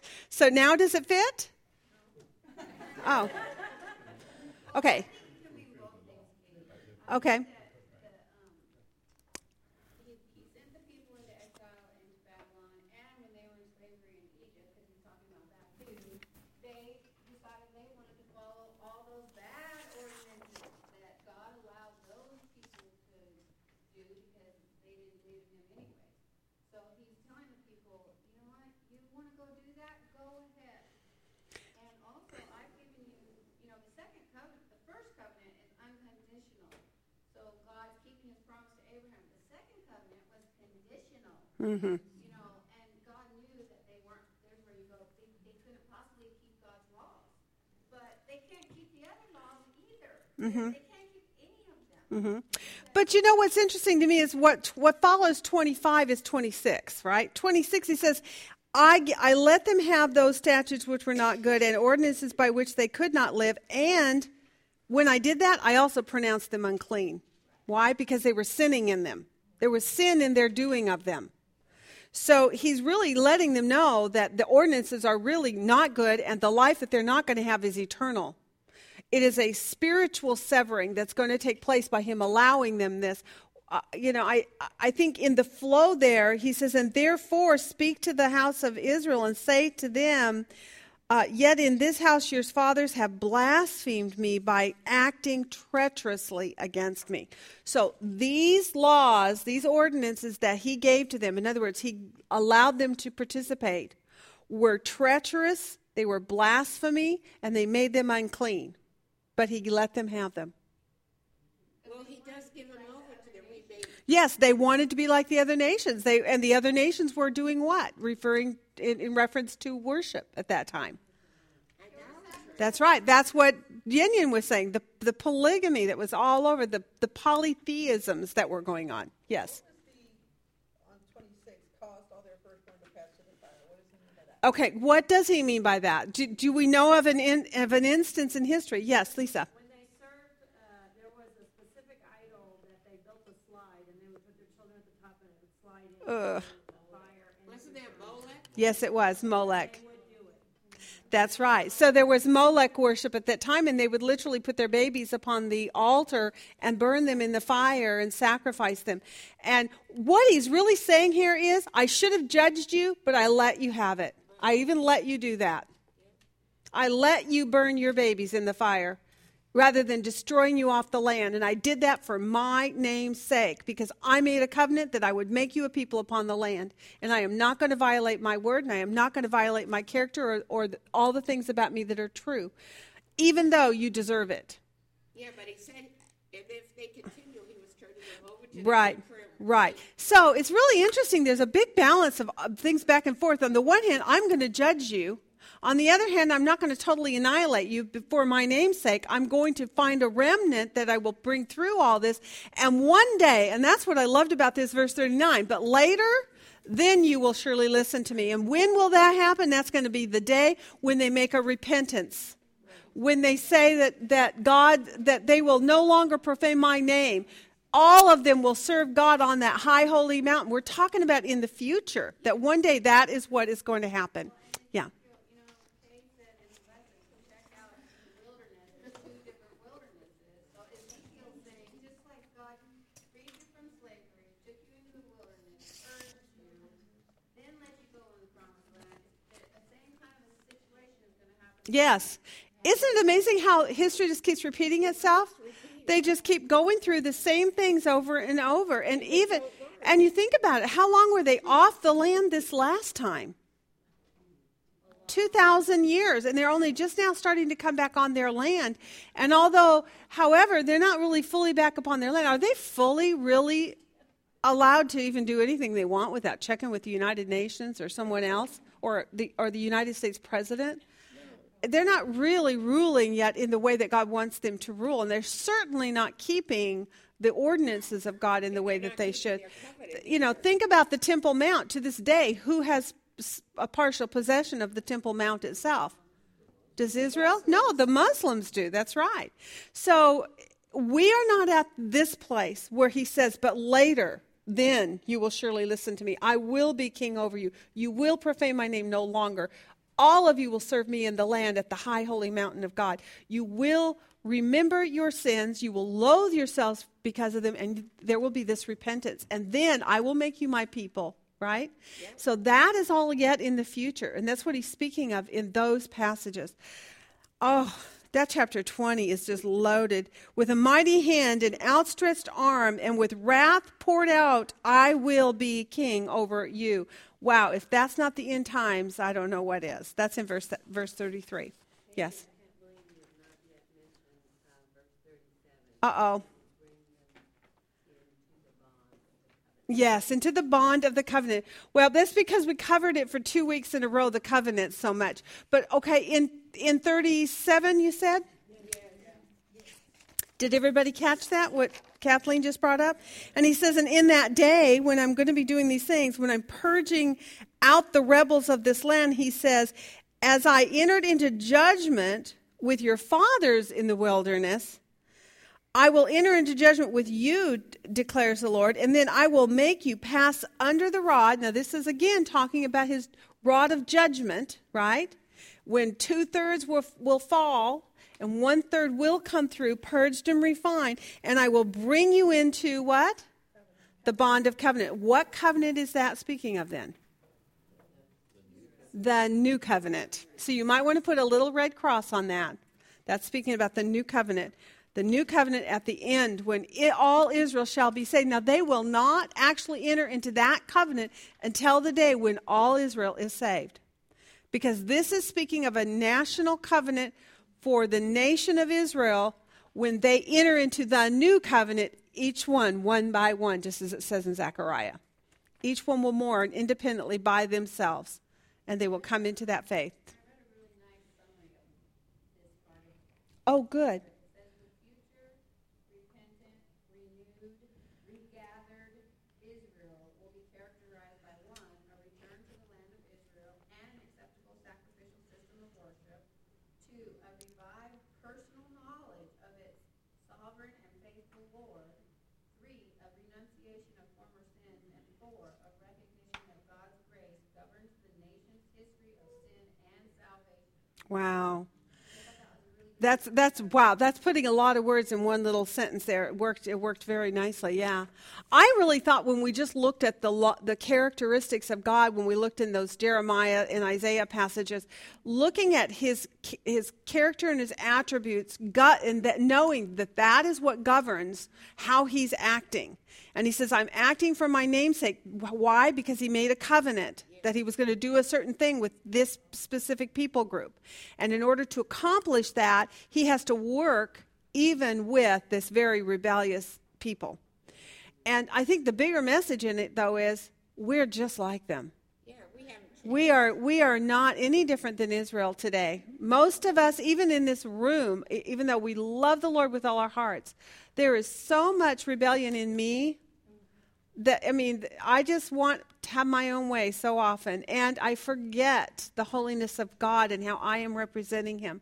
So th- this is such a great opportunity to really reflect and, and not just you know, step back and say, oh, that was them. Because as a matter of fact, is that not what this generation in the days of Ezekiel were doing? They were coming to Ezekiel to inquire of him as if they were innocent. And they were sitting there like, huh? Well, let's hear of, let's hear from the Lord. Well, why aren't you hearing from the Lord? I will not be inquired of you, God said. You must repent. Wow, it, it's an amazing, yeah. Under the list for the Lord, I think we need to put on the very top piece relational. He is, I mean, Yeah. speaking with the people, he is trying to communicate with them. He wants to be their God. Relational. He's the covenant God. It's personal. That's right. And that's what that's what covenant is all about, too, becoming one, that intimacy of oneness. Um, all right, so 21, we're not going to really get, we got like four minutes to try to zip through here. Um, in essence, what do you see in 21? What is going on there then? He follows this very detailed chapter about the fact that he will be acting for his name's sake. So your title should have something about that in it, right? In 21. So in 22, then he says, okay, so now that you understand why I'm acting and how I'm acting, even though there's a lot of my patience, there's a lot of my long suffering as I have dealt with you, and I, I have never dealt with you as you deserved. You deserve to be wiped out. You deserve to be annihilated. You deserve to have been left back in Egypt. But I didn't act in that way. Instead, I did what I said I would do. And he and then he says in 21 then what? But now that you know I'm acting for my name's sake, I am also going to do what in 21? I I have a sword. I have a sword I'm going to draw out. And what does he say about the sword? Who is his sword? Nebuchadnezzar is going to be his sword. So he, he actually has four signs. And so let me bring those four signs up just so that you get them. The four signs that he has given. Did you catch them? Everybody? What is the first sign that, that Ezekiel is supposed to give to, uh, as a sign to um, the people? What is he supposed to do in verse 6? Groan. Groan in their sight. So that's the first sign, right, that he's to give them. And then he says, because why is he going to groan then? Because what's go- about to happen? Uh huh. Because what? What's about to happen? A sword is coming. And when that sword comes, what's going to happen to all flesh? It's going to be cut off, right? In verse 4. Why a sword is coming, and I'm going to cut off all flesh. Then in verse 12, another sign. Now he tells him to do what?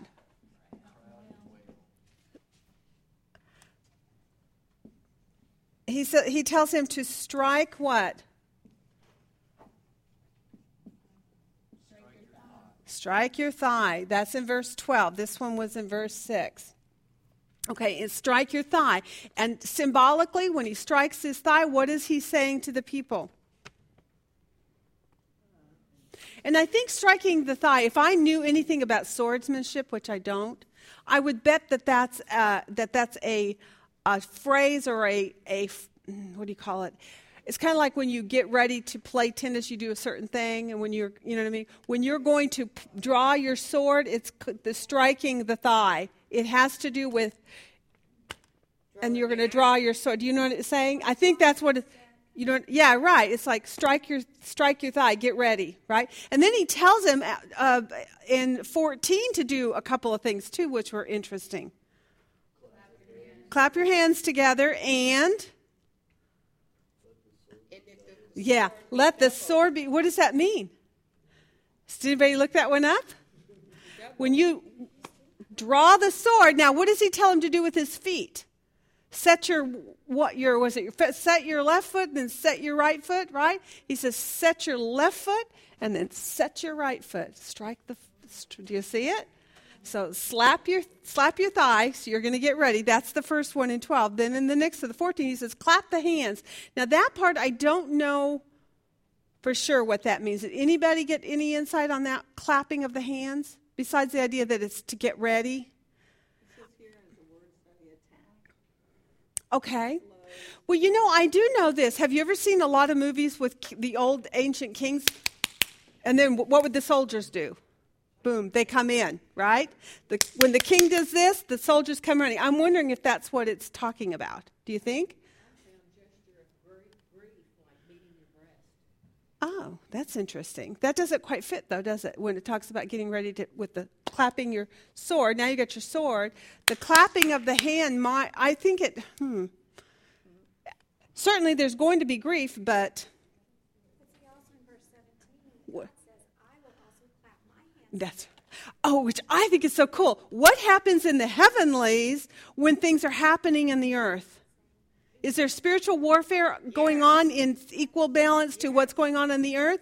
So God, and what does his soldiers in the heavenlies do? They get they get going, right? It's just like in the kingdom. The king does this and people come running. They come to work or come to do what the, the king's bidding. So I think the clapping of the hands is a calling to action. Getting their attention, right? slapped he had slapped his his thigh saying getting ready for to draw his sword clapped his hands to bring in the soldiers and then he says now do what to your uh, um, let the sword be doubled and then re- somebody read that verse where it talks about what he does with his feet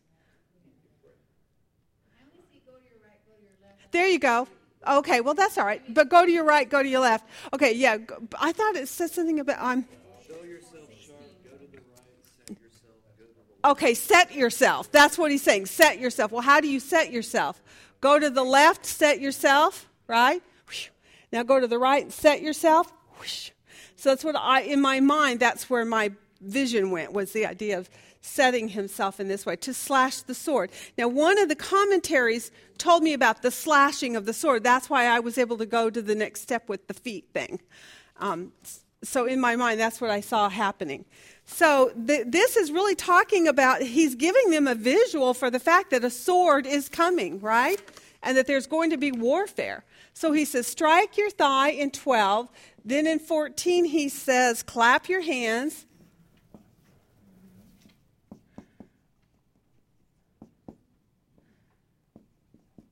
so clap your hands together in verse 14 and um, let the sword be doubled.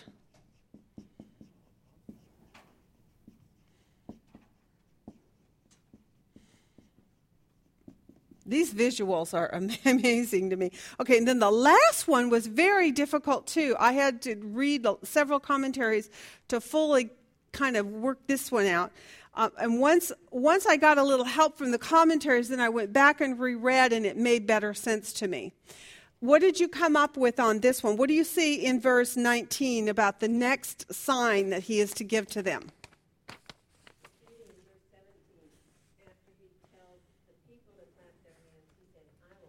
Yes, yes. Right, we just talked about that. That's, that's the idea of the spiritual warfare that's going on in the heavenlies as these activities are going to also take place here on the earth. So God is clapping his hands for his spiritual warfare in the heavenlies. Yeah. God, God's bringing judgment on two places. Which one's coming first? Yeah, exactly. That's in, in essence that is what it is. There's going to be two places: the sons of Ammon. I think is that right? Am I in the right one? The sons of Ammon and Jerusalem are the two places that that the king of Babylon is going to come up against. Now, historically, what had happened is both of these places had had made Nebuchadnezzar angry because of their actions, right? So he was going to come. So when he gets to basically a fork in the road, right? It, it says to the two, make it two ways, right? Make two ways for the king of Babylon to come with a signpost. Now, what he's actually saying is draw out a map and show this to the people. And, and then he says, and when he comes, he's going to uh, divine, right? ask his spiritual, these are the false prophets. As a matter of fact, if you look at, at the list that you would get there, these are not the good kind of people. But these diviners are going to divine for him so that they end up going to where first? Jerusalem. So in this case, it's really saying make a map. So I'm just going to put that kind of in uh, in parentheses, but he's going to make um, two ways for King of Babylon uh, to come. And then he says, with a signpost. And what I thought of there was, you know how you see a little Y in the road? You know, with a signpost. So there's going to be this little signpost on this map. And then this is going to indicate to them that this king is going to come. When he comes, he has to decide which way is he going to go. And this is what he's going to do. He's going to divine for it.